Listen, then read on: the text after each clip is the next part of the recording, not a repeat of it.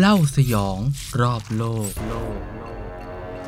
ความอดอยากคืออาวุธที่โหดเหี้ยมที่สุดที่ผู้ปกครองใช้ในการกดขี่ประชาชน ให้ล้มตายอย่างช้าๆ นโยบายนารวมของสหภาพโซเวียต ส่งผลให้ดินแดนที่อุดมสมบูรณ์อย่างยูเครน กลายสภาพเป็นนรกบนดิน ผู้คนล้มตายข้างถนน เข็นฆ่ากันเองเพราะความหิว วันนี้แม้เหตุการณ์จะผ่านมา 90 ปีแล้ว แต่มรดกของความอดอยากยังคงอยู่ สวัสดีแฟนๆ เล่าสยองรอบโลกครับ พบกันอีกครั้งในสัปดาห์นี้กับ เรื่องที่ร้อนแรงที่สุดในเวลานี้เลยก็คือวิกฤตรัสเซียยูเครนที่ขณะนี้ได้นำไปสู่เหตุการณ์ที่จวนๆจะเป็นสงครามแล้วหลังจากที่กองกำลังรัสเซียตัดสินใจบุกยูเครนเมื่อสัปดาห์ที่ผ่านมาแล้วก็วันที่ผมอัดพอดแคสต์อยู่เนี่ยวันนี้เป็นวันจันทร์เป็นวันที่ 5 แล้วที่ยูเครนถูกรัสเซียบุกครับ ก็หวังว่าวันที่ออกอากาศคือวันพุธ ทุกอย่างจะสงบลงได้นะ เพราะว่าล่าสุดเนี่ยเห็นว่าทั้งรัสเซียและยูเครนเนี่ยส่งคณะผู้แทนเข้าเจรจากันแล้ว ก็ต้องรอติดตามว่า ผลการเจรจาจะเป็นอย่างไรขอกาะกระแสร้อนแรงนิดหนึ่งครับ วันนี้จะมาพูดถึงความโหดเหี้ยมของสหภาพโซเวียต คิดว่าคุณผู้ฟังหลายคนเนี่ยน่าจะเคยได้ยินคำว่าโฮโลโดมอร์ครับโฮโลโดมอร์เป็นภาษายูเครนหมายถึง ความตายจากการหิวโหย หรือว่าความตายจากการอดอยากคำนี้เนี่ยใช้เรียกเหตุการณ์ดำมืดในประวัติศาสตร์ของยูเครนและสหภาพโซเวียตครับเนื่องจากในช่วงเวลานั้นเนี่ยยูเครนเป็นส่วนหนึ่งของสหภาพโซเวียต มันคืออะไรลองจินตนาการว่าเราเป็นชาวนา ชาวยูเครนครับ ก็อาศัยอยู่ในหมู่บ้าน หมู่บ้านหนึ่งมีชีวิตที่สงบสุขมีที่ดินเป็นของตัวเอง แต่แล้ววันหนึ่งฮะ ทางการก็มา แล้วก็ยึดที่ดินของเราไป แต่ว่าแม้ที่ดินของเราจะถูกยึดไปแล้วเนี่ยตัวเราที่เป็นชาวนาเนี่ยยังถูกบังคับให้ผลิตผลผลิตอยู่ โดยที่เราจะได้ส่วนแบ่งมา ทีนี้พอเราทำไม่ได้ตามเป้าที่ทางการกำหนดครับ ก็ปรากฏว่าส่วนแบ่งที่เขาปันส่วนมาเนี่ยก็น้อยลงเรื่อยๆ น้อยลงเรื่อยๆ อยู่ๆไปก็เริ่มอดอยากครับหนีไปไหนก็ไม่ได้ เพราะว่ามีทหารคุมที่ชายแดน ก็ต้องทนทำงานแบบนั้นไป ยิ่งทำก็ยิ่งหิว ยิ่งทำท้องก็ยิ่งไม่อิ่ม แม้แต่แป้งที่จะไปทำขนมปังก็ยังไม่มีครับ ต้องเก็บผักเก็บหญ้ากินประทังชีวิต หยุดทำงานก็ไม่ได้ เพราะว่าหยุดทำงานจะถูกลงโทษ อยู่ๆไปสมาชิกครอบครัว เราก็เริ่มล้มตายไปทีละคนสองคน นี่คือสิ่งที่เกิดขึ้นในยูเครนเมื่อ 90 ปีก่อนครับ ที่เขาเรียกกันว่าโฮโลโดมอร์เกิดขึ้นจาก นโยบายนารวมของผู้นำสหภาพโซเวียตในตอนนั้นที่มีชื่อว่าโจเซฟ สตาลิน คือสหภาพโซเวียตเนี่ยเขาอ้างว่าระบบนารวมเนี่ยเป็นส่วนหนึ่งของระบอบคอมมิวนิสต์ แล้วก็จะช่วยให้เศรษฐกิจของประเทศในตอนนั้นเนี่ยดีขึ้น ช่วยส่งเสริมภาคอุตสาหกรรม ช่วยให้ทุกคนอิ่มท้อง วิธีการคิดก็ง่าย ๆ เลยว่า ทุกคนจะส่งผลผลิตทั้งหมดเนี่ยมาที่ส่วนกลาง ซึ่งก็คือรัฐบาลโซเวียต จากนั้นเนี่ยส่วนกลางก็จะเป็นผู้กระจายเองครับ ด้วยแนวคิดนี้เนี่ยโซเวียตเขาก็โฆษณาว่า จะไม่มีคนอดอยาก ถ้าทุกคนทำงานเนี่ยยังไงก็มีกิน เรียกได้ว่าเป็นสังคมยูโทเปียในฝันเลยทีเดียว แต่ในทางประวัติศาสตร์ครับเขาก็มองกันว่าไอ้นโยบายนารวมเนี่ยคือโจเซฟสตาลินเนี่ยอาจจะต้องการ เปลี่ยนประเทศ หรืออาจจะต้องการทดสอบบางอย่างก็จริง แต่ว่าลึกๆแล้วเนี่ยมันมีแรงจูงใจของการมุ่งทำลายยูเครน โดยเฉพาะเป็นยังไงเดี๋ยวมาเล่าให้ฟังท้าวความก่อนนิดนึงครับว่ายูเครนเนี่ยเป็นประเทศขนาดใหญ่อันดับ 2 ของยุโรป เป็นรองแค่รัสเซียเท่านั้น ถ้าเราดูจากพื้นที่ของประเทศ ยูเครนเนี่ยมีประวัติวัฒนธรรมแล้วก็รากเหง้ามายาวนานมาก คือ ย้อนไปตั้งแต่สมัยไวกิ้งมาตั้งรกรากเลย คือยูเครนเนี่ยก็เป็นที่ตั้งของอาณาจักรที่มีชื่อเสียงโด่งดัง แล้วก็ร่ำรวยที่มีชื่อว่าอาณาจักรเคียฟรุสครับ คือถ้าเราดูเรื่องความขัดแย้งของรัสเซียยูเครนเนี่ยมันจะมีมีมตลกตลกอันนึงที่เขาเผยแพร่บนอินเทอร์เน็ตครับ คือเขาเทียบว่าในช่วงหลายร้อยปีก่อนเนี่ยตอนที่เคียฟรุสเนี่ยเจริญรุ่งเรืองเนี่ย ตอนนั้นเนี่ยมอสโกเนี่ยยังเป็นป่าอยู่เลยครับนั่นแหละคือเขาเปรียบเทียบว่าแหมตอนนี้รัสเซียมาทำบุกยูเครนมาทำ กล้ามใหญ่ใจโต แต่ว่าถ้าเทียบประวัติศาสตร์แล้วเนี่ยเรียกว่าตามหลังยูเครนหลายขุมเลยทีเดียวกลับมาที่ยูเครนต่อมาครับ อาณาจักรเคียฟรุสเนี่ยก็ตกเป็นของจักรวรรดิต่างๆ เช่นจักรวรรดิออสเตรีย แล้วก็ตามมาด้วยการตกอยู่ใต้การควบคุมของจักรวรรดิรัสเซียตามมา ก็อยู่ภายใต้เงาของรัสเซียเนี่ยนานเกือบ 150 ปีเลย จนกระทั่งเกิดความเปลี่ยนแปลงครั้งสำคัญขึ้น ก็คือปี 1917 ครับ ตอนนั้นเนี่ยเกิดการปฏิวัติบอลเชวิก ที่ทำให้พระเจ้าซาร์นิโคลัสที่2เนี่ยถูกสังหารแล้วก็นำมาสู่การสิ้นสุดระบอบกษัตริย์ของจักรวรรดิรัสเซีย ทีนี้ผลจากการปฏิวัติเนี่ยก็ทำให้ยูเครนที่ตอนนั้นเนี่ยมีลักษณะเหมือนประเทศสลาดของจักรวรรดิรัสเซียเนี่ยประกาศตัวแยกตัวเป็นเอกราชครับแต่ว่าเอกราชเนี่ยก็เกิดขึ้นเพียงแค่สั้นๆ ก็คือแค่ช่วงปี 1917 ถึง 1921 เท่านั้น เพราะว่าต่อมาเนี่ยยูเครนก็ถูกกองกำลังรัสเซียยึด แล้วก็กลายมาเป็นส่วนหนึ่งของสหภาพโซเวียต เหมือนเดิมเหมือนตอนที่เคยเป็นส่วนหนึ่งของจักรวรรดิรัสเซียเลย แต่ว่าผลของการที่ประเทศเคยได้รับเอกราชแล้วครับ แม้ว่าจะสั้นๆเนี่ยมันก็คือผู้คนเนี่ยเขาได้ลิ้มลองรสชาติของอิสรภาพแล้วนะมันก็แน่นอนว่าคนเขาก็ไม่เต็มใจที่จะกลับมาอยู่กับรัสเซีย ก็บรรยากาศก็คุกกลุ่นฮะมีความพยายามในการสร้างคุณค่าของความเป็นชาตินิยม เช่น การแอนตี้ไม่พูดภาษารัสเซีย หรือว่าความพยายามในการฟื้นคืน วัฒนธรรม เอกลักษณ์ของตัวเองขึ้นมาเขาก็ว่ากันว่าพอสตาลินทราบครับว่าเด็กๆ ชาวยูเครนในช่วงเวลานั้นเนี่ยพูดรัสเซียกันไม่ได้ ก็ไม่พอใจฮะนำมาสู่นโยบายที่จะป้องกันแล้วก็ป้องปรามไม่ให้ยูเครนเนี่ย พังอาจขึ้นมายิ่งใหญ่หรือว่านำไปสู่ความคิดแยกตัวเป็นเอกราชอีกครั้ง แล้วนโยบายที่ว่าเนี่ยหนึ่งในนั้นก็คือระบบนารวมครับ ที่เรียกว่าหนึ่งในนั้น ก็เพราะว่าในช่วงเวลาเดียวกันเนี่ยตอนนั้นเนี่ยโซเวียตเนี่ยก็มีความพยายามที่จะกดอัตลักษณ์ของชาวยูเครน เช่น บังคับให้ห้ามพูดภาษายูเครนต้องพูดภาษารัสเซีย หรือว่าเอานักวิชาการ นักการเมืองครูบาอาจารย์ที่ ชูนโยบายชาตินิยม หรือว่า anti โซเวียตเนี่ยก็จับไปขังหรือว่าส่งไปค่ายกักกันบ้าง เรียกได้ว่าพยายามทำทุกทางที่จะกดยูเครนไม่ให้พังอาจขึ้นมาแข่งกับรัสเซีย ทีนี้ภายใต้ระบบนารวมครับชีวิตของชาวยูเครนเป็นอย่างไร อันที่จริงเนี่ยต้องเล่าว่ายูเครนเนี่ยเขาได้รับฉายาว่าเป็นตะกร้าขนมปังของยุโรปเลย เพราะว่า มีผืนดินที่อุดมสมบูรณ์ มีแม่น้ำหลายสาย แล้วก็ผลิตและส่งออกข้าวสาลีรวมถึงธัญพืชอื่น ๆ เป็นจำนวนมากครับ แต่ทีนี้เนี่ยภายใต้นโยบายนารวมเนี่ยกลายเป็นว่าที่ดินของเกษตรกรตามหมู่บ้านต่างๆเนี่ยก็ถูกยึดมาเป็นของโซเวียต แถมเกษตรกรที่ขัดขืนไม่ยอมทำตามเนี่ยก็จะถูกจับถูกในประเทศให้ไปใช้แรงงานที่ไซบีเรีย หรือว่าถูกเอาไปขังคุกเป็นต้น ชาวบ้านที่ยังอยู่เนี่ยก็ต้องทนทำงานไป ทำงานเท่าเดิมแต่ผลผลิตเนี่ยกลับไปเป็นของรัฐทั้งหมด ส่วนแบ่งยังน้อยลงอีกต่างหากครับ คือน้อยกว่าสมัยที่ทำงานเป็นนายตัวเองว่างั้นเถอะ นี่ก็คือสิ่งที่เกิดขึ้นในช่วงปี 1932 ถึง 1933 ครับ ที่ตอนนั้นเนี่ยโซเวียตบังคับใช้ระบบนารวม แล้วก็เรียกได้ว่าทดสอบระบบคือใช้ทั้งโซเวียตเลยว่างั้นเถอะ ต่อมาฮะทางการโซเวียตเนี่ยก็ตั้งเป้าสูงมากขึ้นอีก แล้วก็อย่างที่เล่าไปว่าเกษตรกรที่เขาไม่เห็นด้วยเนี่ยเขาโดนจับไป นั่นหมายความว่าอะไรก็หมายความว่า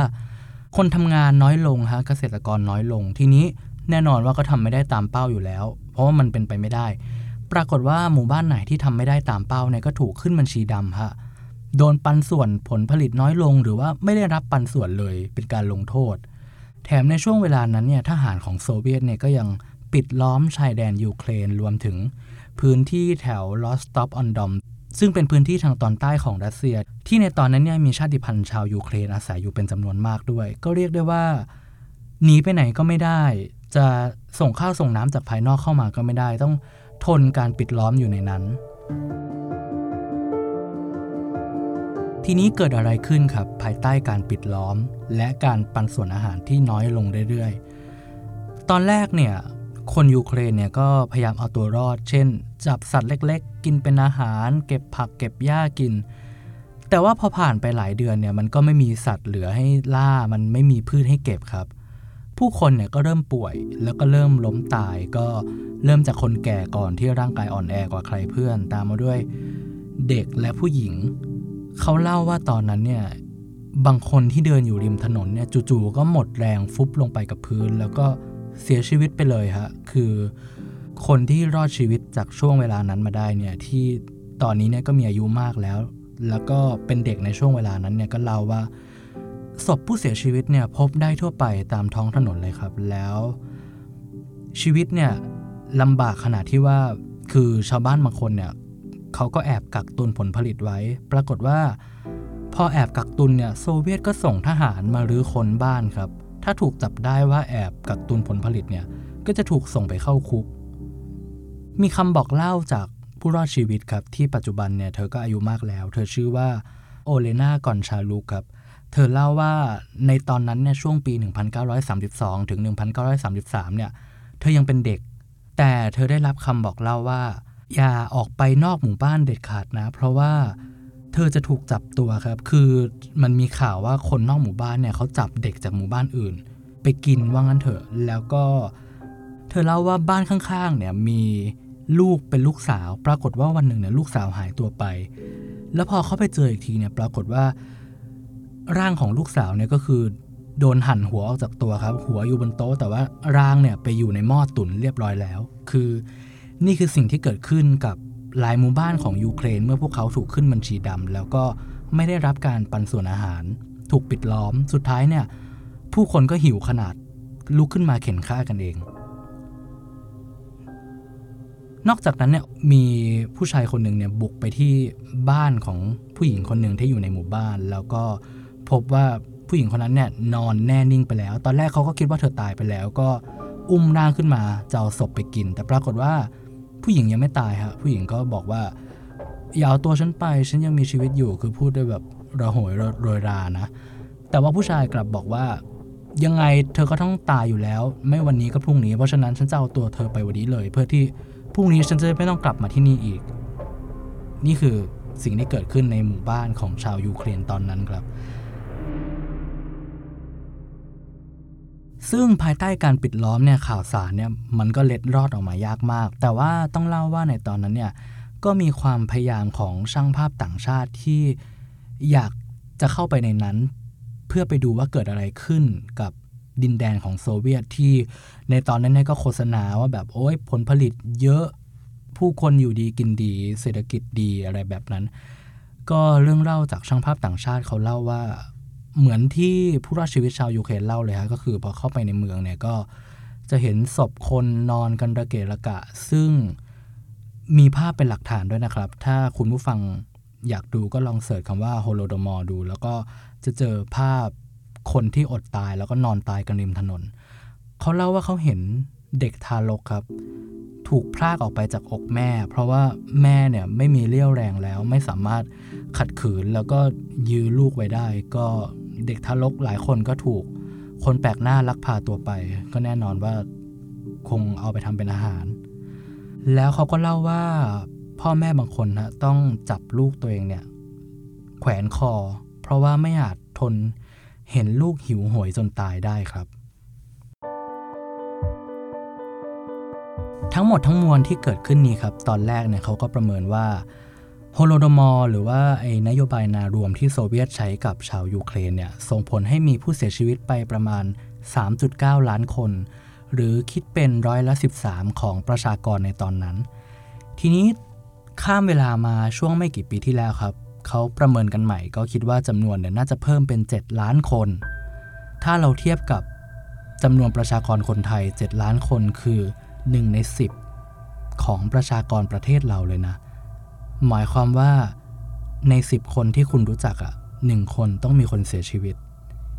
จำนวนนี้เนี่ยมันก็เป็นสัดส่วนคร่าวๆอะคือ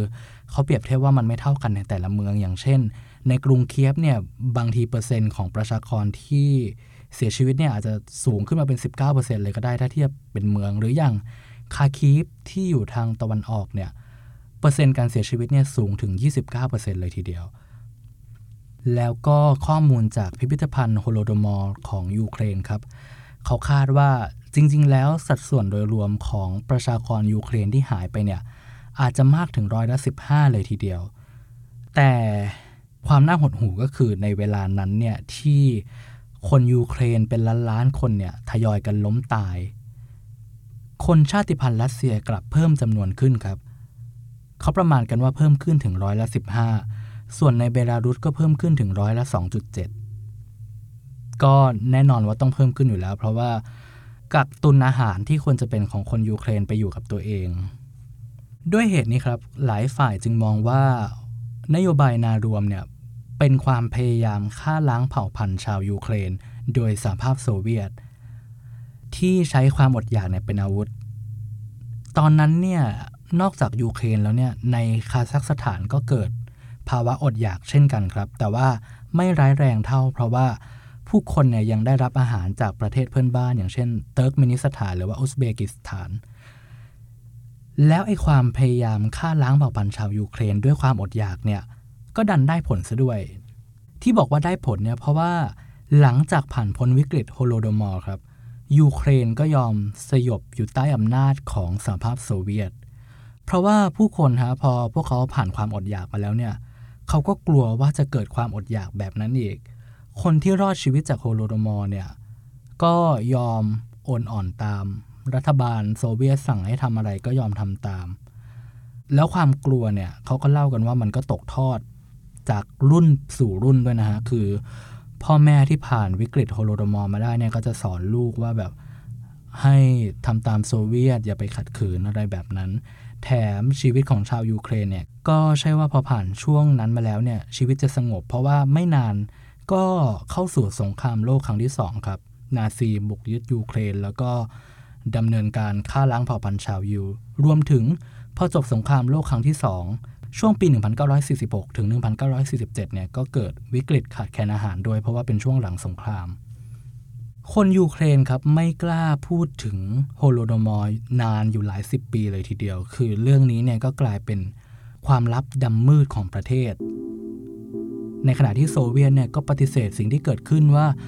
ไม่ใช่เกิดจากนโยบายนารวม แต่ว่าเกิดจากภาวะแล้งหรือว่าบางทีอาจจะความผิดพลาดของเกษตรกรชาวยูเครนเอง ก็สุดท้ายแล้วเนี่ย หลังจากวิกฤตโฮโลโดมอร์เนี่ยในช่วงที่ยูเครนยังเป็นส่วนหนึ่งของสหภาพโซเวียตอยู่เนี่ยก็กลับกลายเป็นว่าโฮโลโดมอร์เนี่ยเหลือเพียงแค่เรื่องเล่าที่ตกทอดมารุ่นสู่รุ่นครับ คือ เรื่องนี้เนี่ยไม่ถูกเปิดเผยในที่สาธารณะ แล้วก็ไม่อยู่ในแบบเรียนด้วย คือถ้าให้คิดภาพง่ายๆเนี่ยก็เหมือนคล้ายๆ กรณีของ 6 ตุลาบ้านเราครับ คือเป็นประวัติศาสตร์ดำมืดที่ผู้คนไม่ค่อยอยากจะพูดถึง เช่นว่าถ้าเราไปถามพ่อแม่ พ่อแม่ก็จะบอกว่าเอออย่าไปรู้เลยจะรู้ไปทำไมอะไรแบบนั้น กว่าคนยูเครนเขาจะได้คุยเรื่องนี้กันเนี่ยก็นู่นเลยครับ จนสหภาพโซเวียตล่มสลาย ทีนี้ก่อนที่โซเวียตจะล่มสลายครับ ช่วงทศวรรษ 1980 เนี่ย ทางสหรัฐเนี่ยก็มี report เกี่ยวกับความอดอยากในยูเครนนี่แหละ คือช่วงนั้นเป็นช่วงสงครามเย็นนะนะสหรัฐก็อาจจะหาเรื่องที่จะมุ่งเป้าโจมตี โซเวียตโดยเฉพาะแล้วก็เรื่องนี้ก็เริ่มเป็นที่เปิดเผยในที่สาธารณะมากขึ้นครับ อย่างที่เล่าไปว่ากว่าคนยูเครนจะเริ่มพูดถึงเรื่องนี้ได้เนี่ยก็คือนู่นเลยปี 1991 เมื่อโซเวียตล่มสลาย แล้วก็ยูเครนมีเอกราชเป็นของตัวเองอีกครั้ง ข้ามเวลามาปี 2006 ครับ วันที่ 28 พฤศจิกายน ในที่สุดสภายูเครนเนี่ยก็ผ่านมติเห็นชอบ ที่จะกำหนดให้เหตุการณ์โฮโลโดมอลที่เกิดขึ้นในช่วงปี 1932 ถึง 1933 เนี่ยถูกพิจารณาว่าเป็นการฆ่าล้างเผ่าพันธุ์ แล้วก็ปัจจุบันเนี่ยมี 16 ชาติครับที่เห็นชอบกับยูเครนว่าโฮโลโดมอร์เนี่ยเป็นการฆ่าล้างเผ่าพันธุ์ แต่แน่นอนว่ารัสเซียก็ปฏิเสธครับ ทีนี้ผ่านมา 90 ปีครับ ไอ้มรดกของโฮโลโดมอร์เนี่ยมันยังอยู่มาจนถึงปัจจุบัน คือต้องเล่าว่าในช่วงหลังจากวิกฤตโฮโลโดมอร์เนี่ยตอนนั้นเนี่ยประชากรยูเครนเนี่ยโดยเฉพาะฝั่งตะวันออกเนี่ยประชากรลดลงไปเยอะมาก ปรากฏว่าโซเวียตฮะก็มีนโยบายย้ายประชากรที่เป็นชาติพันธุ์รัสเซียของตนเนี่ยเข้าไปอยู่ในตะวันออกเพิ่มขึ้น เพื่อไปเพิ่มแรงงานในพื้นที่นั้น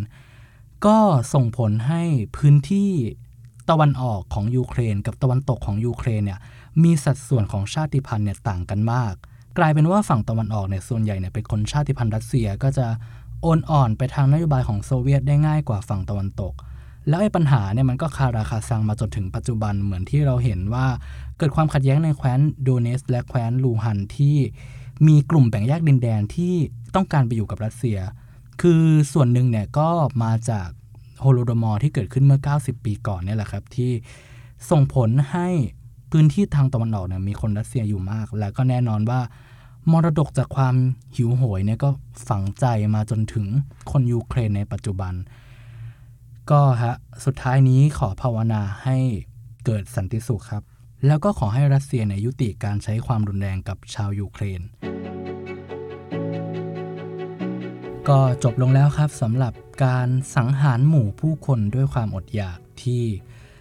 จู่ๆเนี่ยอาหารก็กลายมาเป็นอาวุธที่